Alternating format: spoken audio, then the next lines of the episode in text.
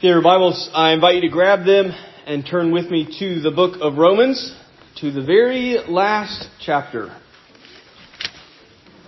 Romans chapter 16. We are not finishing Romans today, but we will be finishing it soon in the weeks to come.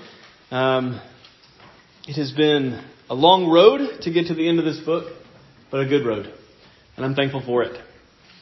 Uh, this morning we are looking at Romans chapter 16, the first 16 verses. Look with me and hear what Paul writes. I commend to you our sister Phoebe, a servant of the church at Cenchreae, that you may welcome her in the Lord in a way worthy of the saints, and help her in whatever she may need from you, for she has been a patron of many, and of myself as well. Greet Prisca and Aquila, my fellow workers in Christ Jesus, who risked their necks for my life, to whom not only I give thanks, but all the churches of the Gentiles give thanks as well. Greet also the church of their house. Greet my beloved uh, Epaenetus, who was the first convert to Christ in Asia. Greet Mary, who has worked hard for you. Greet Andronicus and Junia, my kinsmen and my fellow prisoners. They are well known to the apostles, and they were in Christ before me. Greet Ampliatus, my beloved in the Lord. Greet Urbanus, my fellow worker in Christ, and my beloved Stachys. Greet Apelles, who is approved in Christ. Greet those who belong to the family of Aristobulus. Greet my kinsman Herodion. Greet those in the Lord who belong to the family of Narcissus. Greet those workers in the Lord, Tryphena and Tryphosa. Greet the beloved Persis, who has worked hard in the Lord. Greet Rufus, chosen in the Lord. Also his mother, who has been a mother to me as well. Greet Asyncritus, Phlegon, Hermes, Patrobas, Hermas, and the brothers who are with them. Greet Philologus, Julia, Nereus, and his sister, and Olympas, and all the saints who are with them. Greet one another with a holy kiss. All the churches of Christ greet you.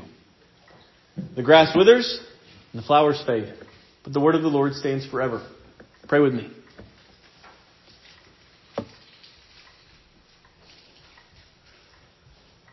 Father, what a blessing it is to have your word.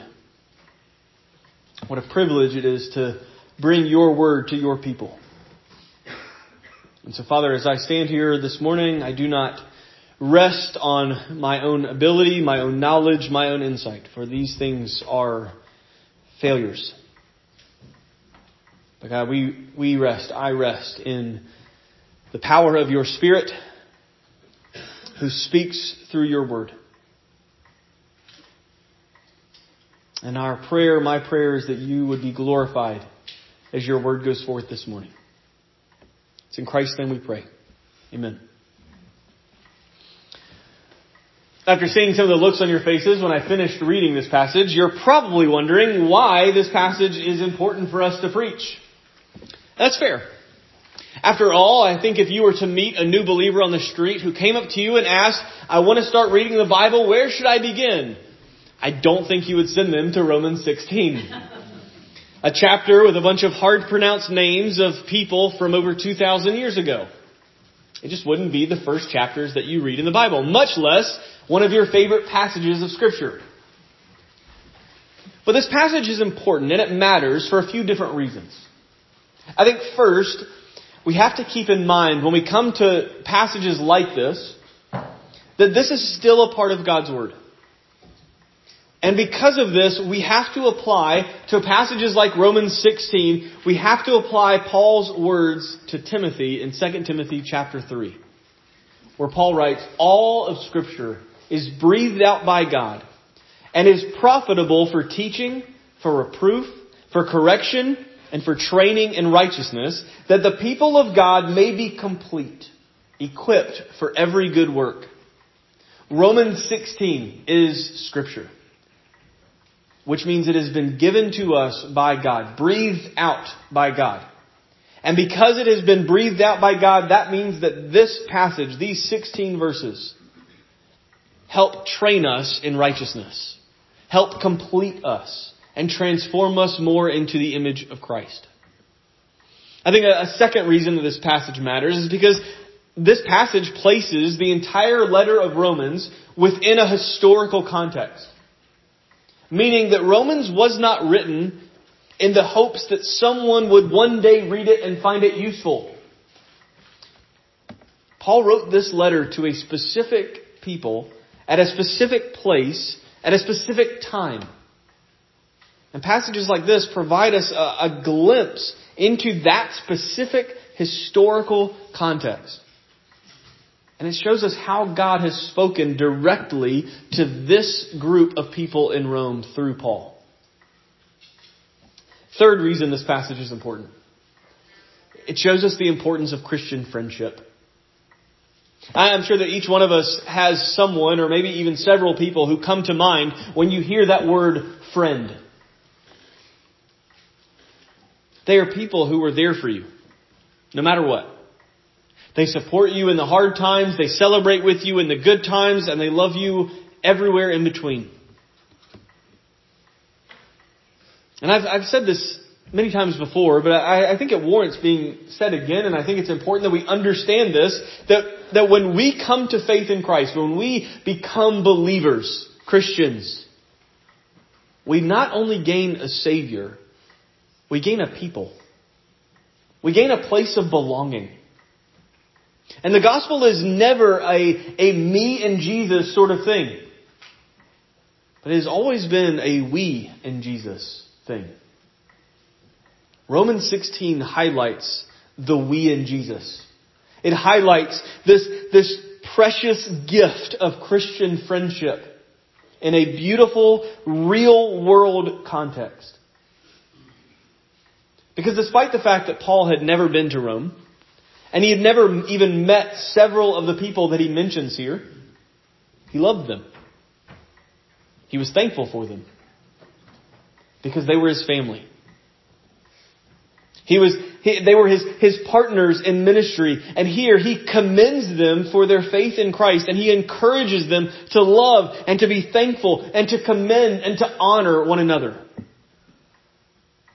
And so here's my plan. I hope here now you understand this passage matters and it teaches us, has a lot to teach us here. But here's, here's our plan. Here's where we're headed here this morning. First, I, I want to point out a few things from the passage that, that kind of stand out about the, the community that Paul is speaking to here. And really, I, I want to do this under two headings. I want to show you the variety that is involved here, because there is a lot of variety and diversity in this chapter. But I also want to show you the unity that is here. Because these are very different people, but they all belong to one Savior. And they all hold to one gospel. And then after showing you this, this variety and this unity, I, I want to show you how Christian friendship is grown. How it is nurtured into something beautiful and precious and needed. What, what, I, what I want us to see as a church from this passage is that the church, with all of the relationships and friendships that come with being a part of the church, the church is a wonderful gift of God given to us by His grace. Christian friendships simply provide us one more reason to be thankful to God for what He has given us. And friends are certainly towards the top of that list. So let's look at the variety in this passage. Just want to point your attention to, to some of this, some of the variety that we, we see in this passage. First, notice the variety of names. There, not only is there a long list of names, there's about 27 in this list, but there's, there's really no order here. Paul doesn't do alphabetical, he doesn't do order of importance or who's, who's leading the church. This passage reads very much like Paul was just spitting off names off the top of his head as they came to him. Like, oh yeah, and, and there's that guy, and there's the, the his brother, and, and his mother, and I remember him. Like just one after another as they keep coming. But within this list of people, you find Latin names, Greek names, and Jewish names. All mixed in together.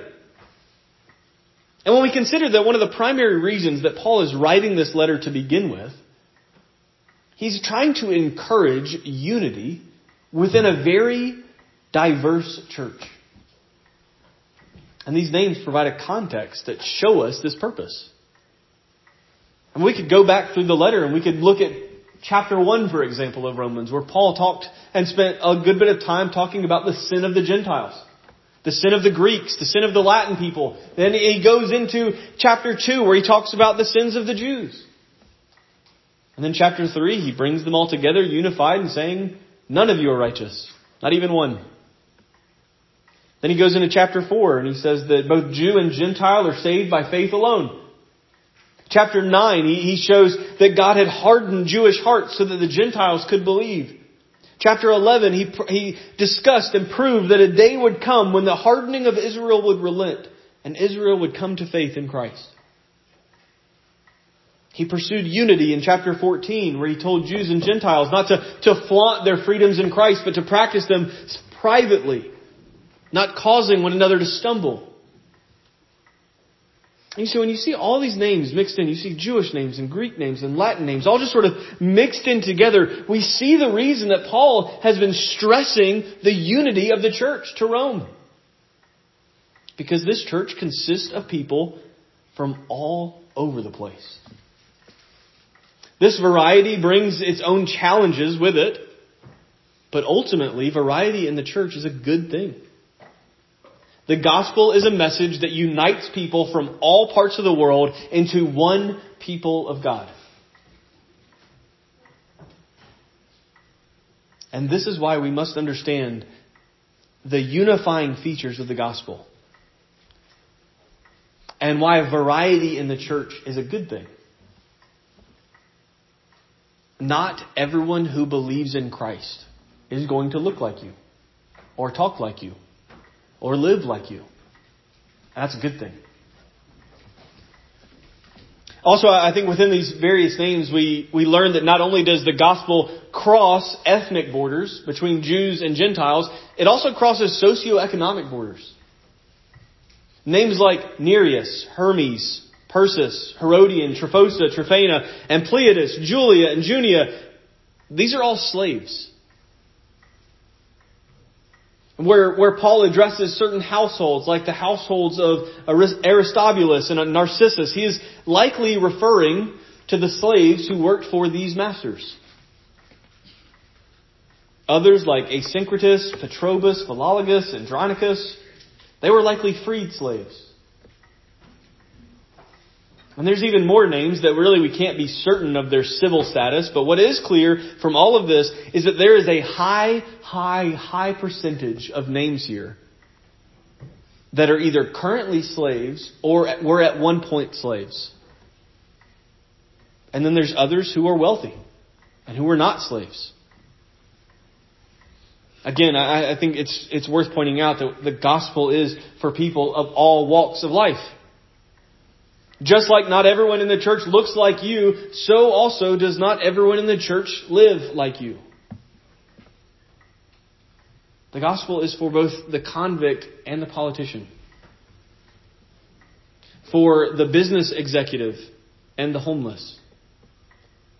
For the techie and the farmer. For the artist and the jock. Yes, the gospel is even for Duke fans and Chapel Hill folks. Because Lord knows you UNC people need Jesus.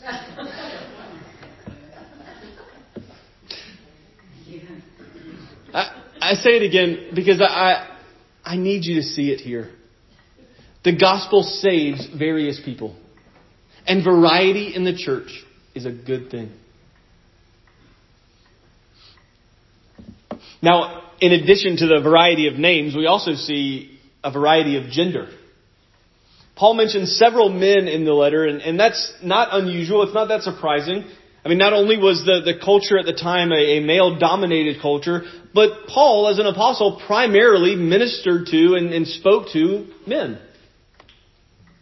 And we see this in the letter where, where Paul greets the family of Aristobulus and the family of Narcissus.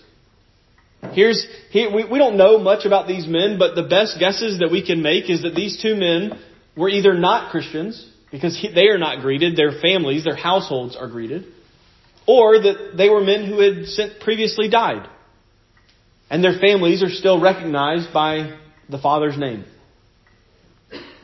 And while the men here are not that surprising, honestly, the women are.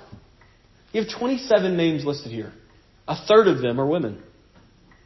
And I realize that may not seem that surprising considering what, where's the 50-50 split.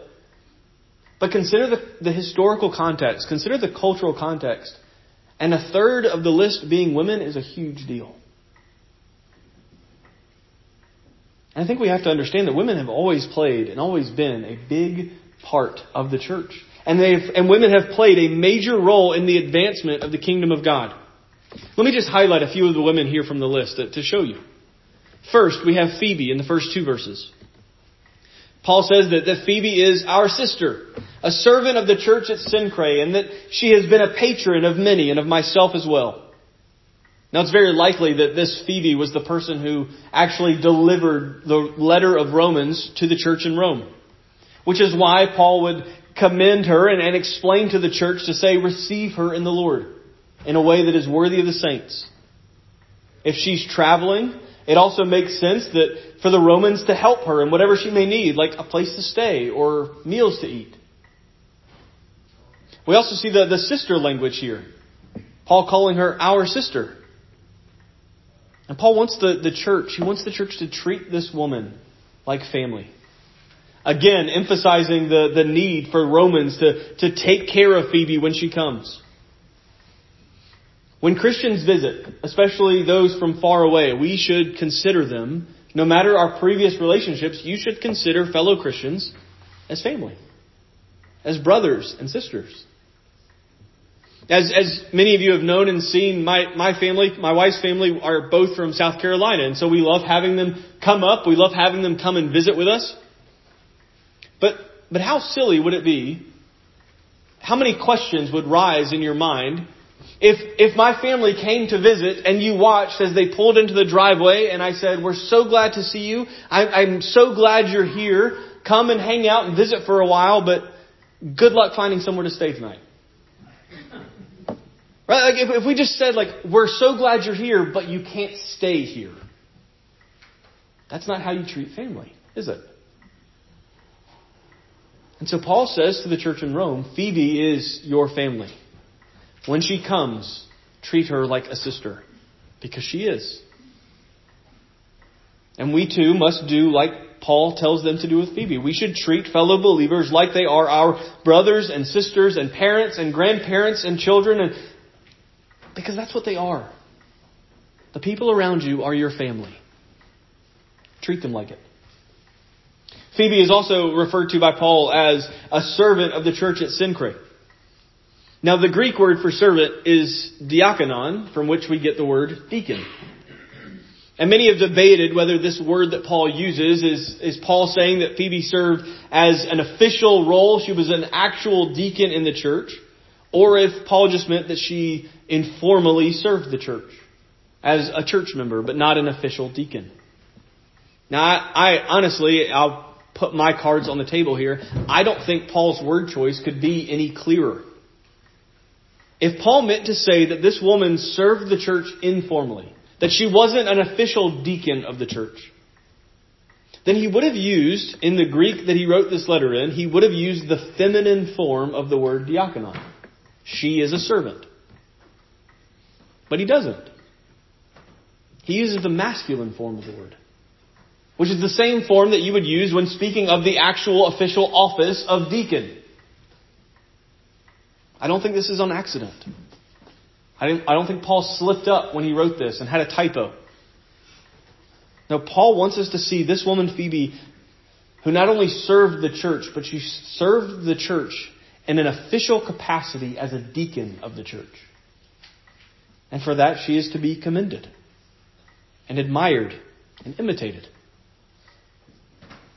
We also see that she was likely a woman of means, that she had wealth. And she used her wealth for the good of the church and to help the missionaries, like Paul. That's what he means when he calls her a patron of many and of myself as well. She footed the bill. She paid their way. She may not have been able to be there every step of the way, but she could provide resources that would get Paul where he needed to be. And then we, we look down and we see there's uh, Prisca. or as she's called in Acts, Priscilla. This couple, Paul, Priscilla and Aquila, met Paul in Ephesus during one of his missionary journeys. And they had a lot in common. Not only were they all Christians, but this woman and her husband, Aquila, they were tent makers. Like Paul. They had the same career. But there's so much more to this woman than her job as a tent maker with her husband. Priscilla, this, this is a woman who privately taught and trained the young missionary Apollos. She, she helped him with, with her husband Aquila. They helped train Apollos for the ministry and they actually corrected some of his theological errors. Is likely while they were in Ephesus that Priscilla and Aquila, Paul says, risked their necks for his life. And we don't know the specifics of this. We don't know what situation Paul is referring to, but we do know that Paul's life was in, was in jeopardy while in Ephesus. And so it's likely that this husband and wife protected Paul, offered him shelter, safe haven, even at great risk to themselves. And we see that Paul is not only, he, he's thankful. Paul says, for to whom, Priscilla and Aquila, to whom I give thanks. But it's not just Paul who's thankful for this, this woman and for her husband. He is, it is all of the churches of the Gentiles who give thanks for both of them, for their faithful ministry. We also see in this list a woman who we don't even have her name, but we know what she did. The mother of Rufus. And Paul says, she has been a mother to him as well. I love that. When we think about the life that Paul lived and how, how much he traveled and how he served the Lord, I mean, it meant that he was rarely, if ever, home. He was rarely able to go and visit his parents and, and spend time with his siblings. And yet here we see that along the way, as, as Paul travels and as Paul goes and serves the Lord, God provides through the church women who cared for him and loved him like a mother does to a son. And don't get me wrong, I, I think families can families can bring some of the deepest and longest lasting hurt that no other relationship can really ever get close to. Families can frustrate us and they can hurt us and normally when that happens, you'll often hear some well-intended friend saying, well, you can't choose family. And it's true. But one of the great blessings of the church is that as a Christian, you have been given older men that you can look up to as fathers, older women that you can look to as mothers. You have brothers and sisters who are there to support and encourage you. And you get to serve these younger men and these younger women and serve to them like spiritual mothers and spiritual fathers. You get a family. And much like your biological family, you can't choose family in the church either. But God provides it, and it's a blessing. So care for one another, love one another as you would love your own family. And be loved by one another as you ought to be loved by your own mothers and fathers and brothers and sisters. But let me take a minute here and I, speak directly to the women for a moment as, as we've said, and what I want you to see in this passage is that women have always served an important role in the ministry of the church. The very first people to lay eyes on the resurrected Jesus were women. Some of the very first missionaries were women. Women have been taking the gospel into places for centuries and millennia that men just could not reach. And the legacy of women faithfully serving the Lord has been carried on for the last 2,000 years. Women like Elisabeth Elliot, who loved the people and shared the gospel with the same men and same warriors who killed her husband.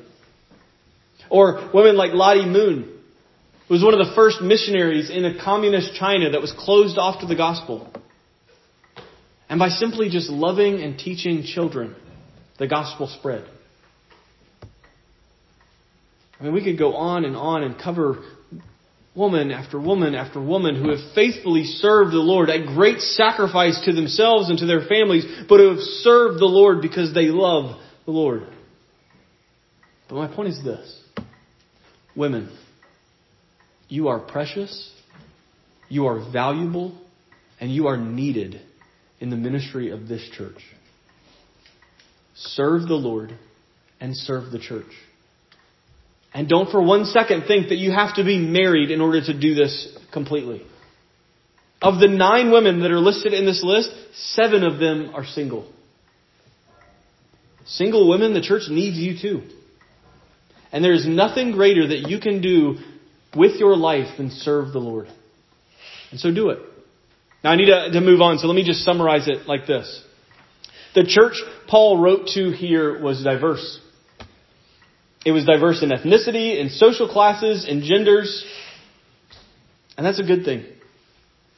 As a Christian, you are not confined to only be friends with people who are like you. The people of this church that are different from you spend their time differently, have different interests and hobbies, have different social statuses or, or marital status. This is your family. And even though we are different, you can't choose family. So celebrate the variety of the people of God. But we also understand that variety, just for the sake of variety, is not really that good. Unity, commonality, this is uh, vital to any and every form of friendship, and this includes Christian friendship. It was C.S. Lewis who, who once remarked that friendship is born at the moment one person says to another, What? You too? I thought I was the only one. You see, for friendships to begin and for friendships to thrive, we need common ground. We need something that unifies us, something that unites us. And, and as Christians, we have the greatest unifying thread that ties all of us together. We have one Messiah, one mission, one message, and that makes us one people. Notice how often Paul refers to Christ throughout the passage.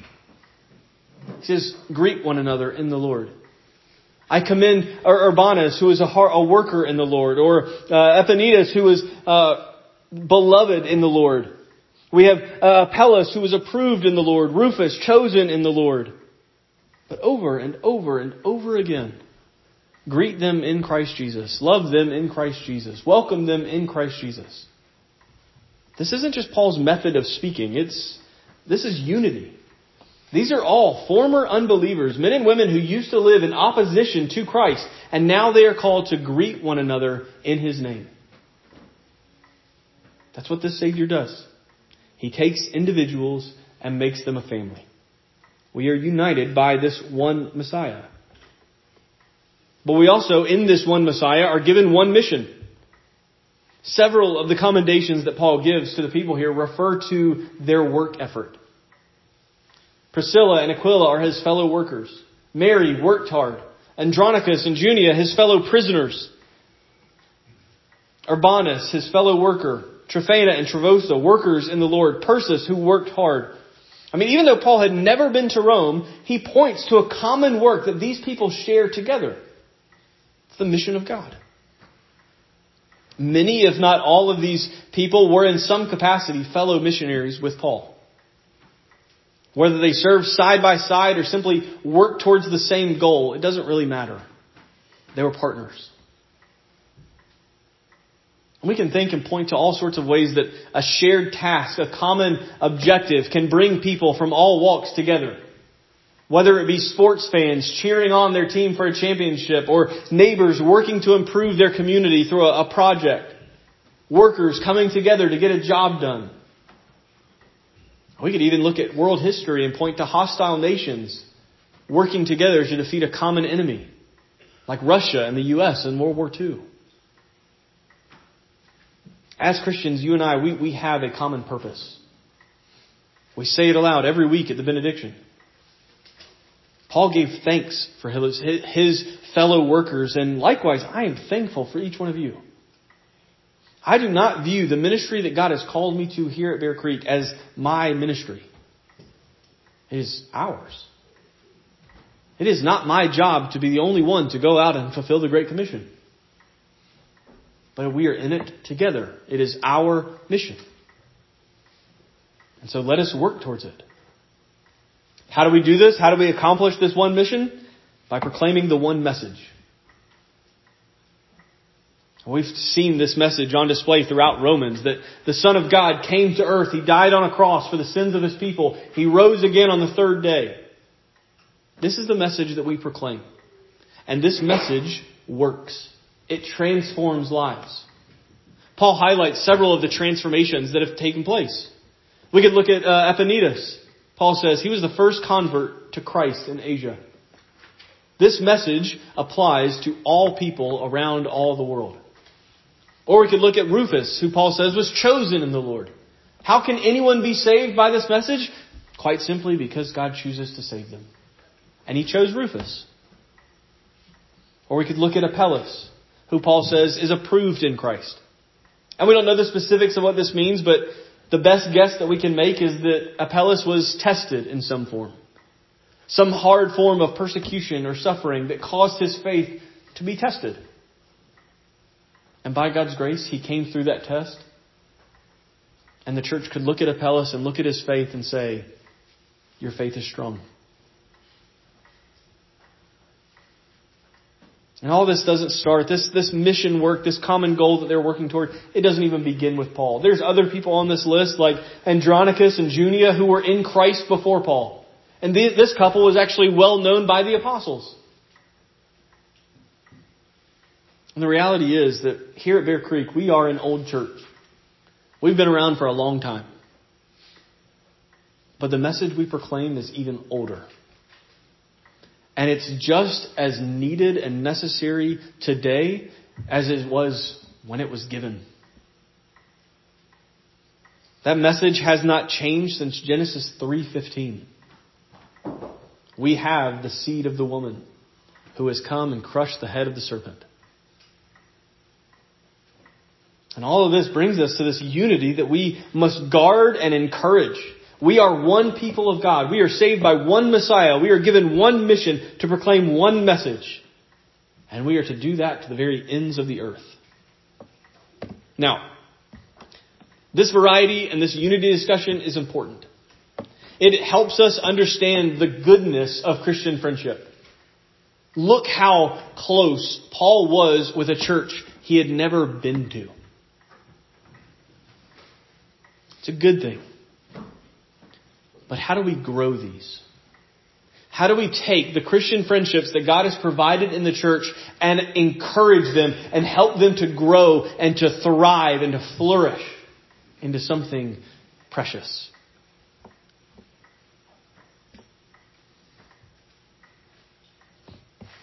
I want to give you a few things that I see from the passage for how we can encourage Christian friendships and how we can grow them. I think first, we must honor one another. Honor one another. The most repeated word throughout this entire passage is the word greet. And this word is so much more than Paul simply just saying, tell so and so I said hello. By mentioning these people by name and by telling the church to greet them, Paul is he is honoring them in front of the church. He is praising them and pointing them out to the church.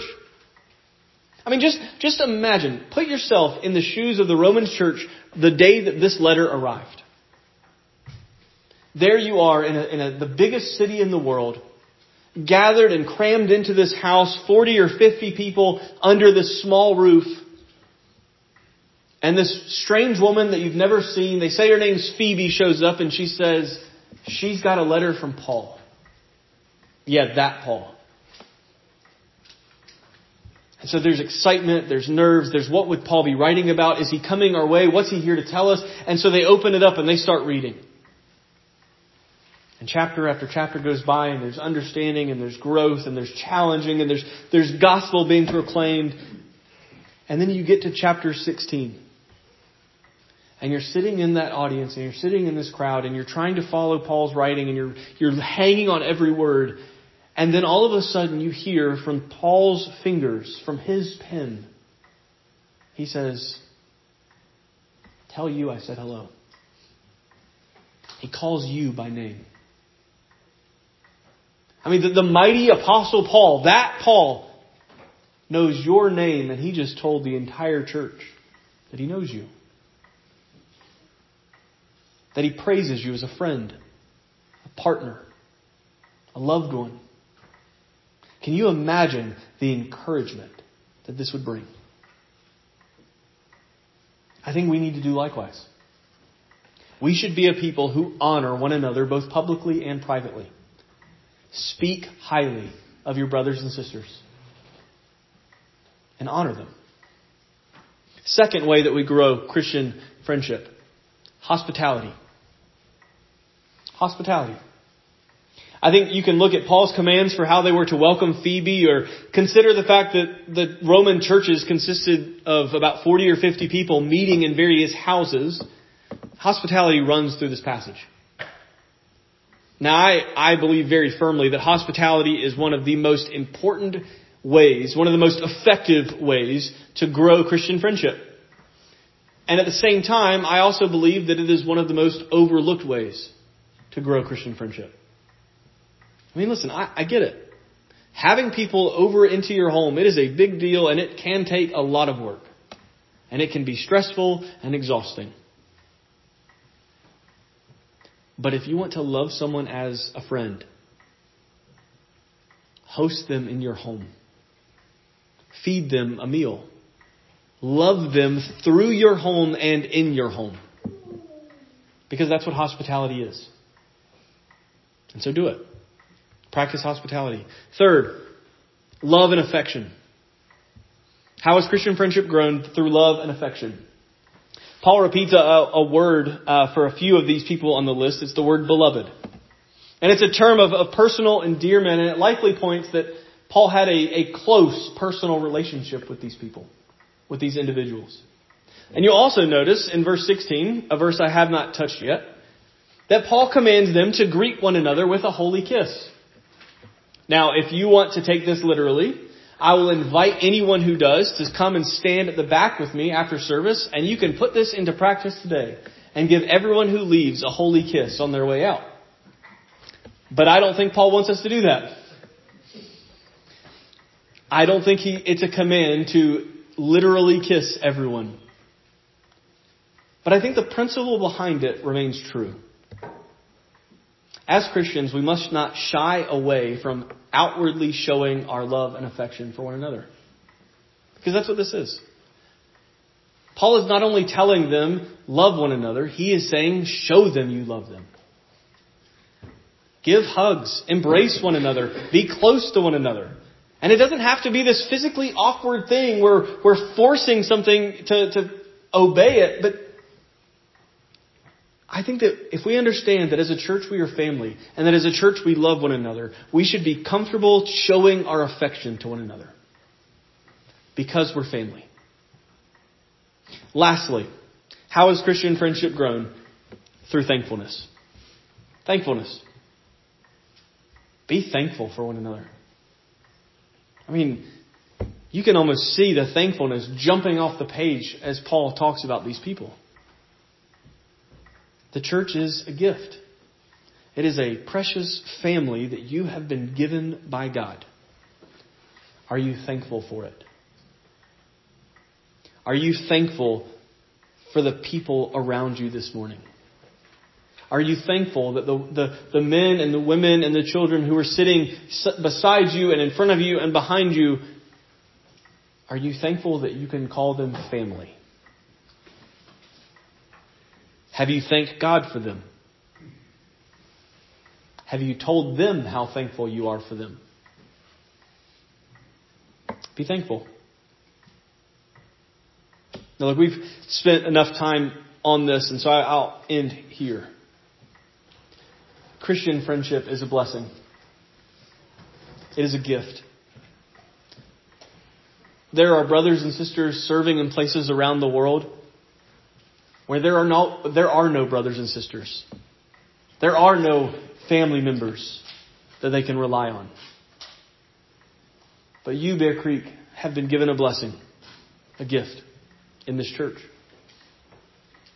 Embrace it. It is one of the many, many privileges of belonging to Christ. Because you also belong to his family.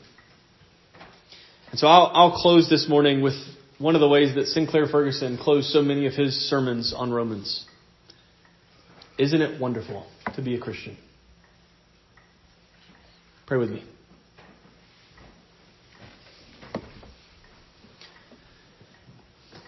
God, you give us things that we we do not even know we need them.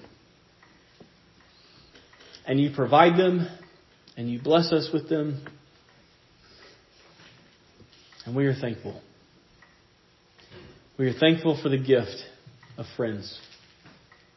We are thankful for the gift of a church family. Help us to grow these relationships.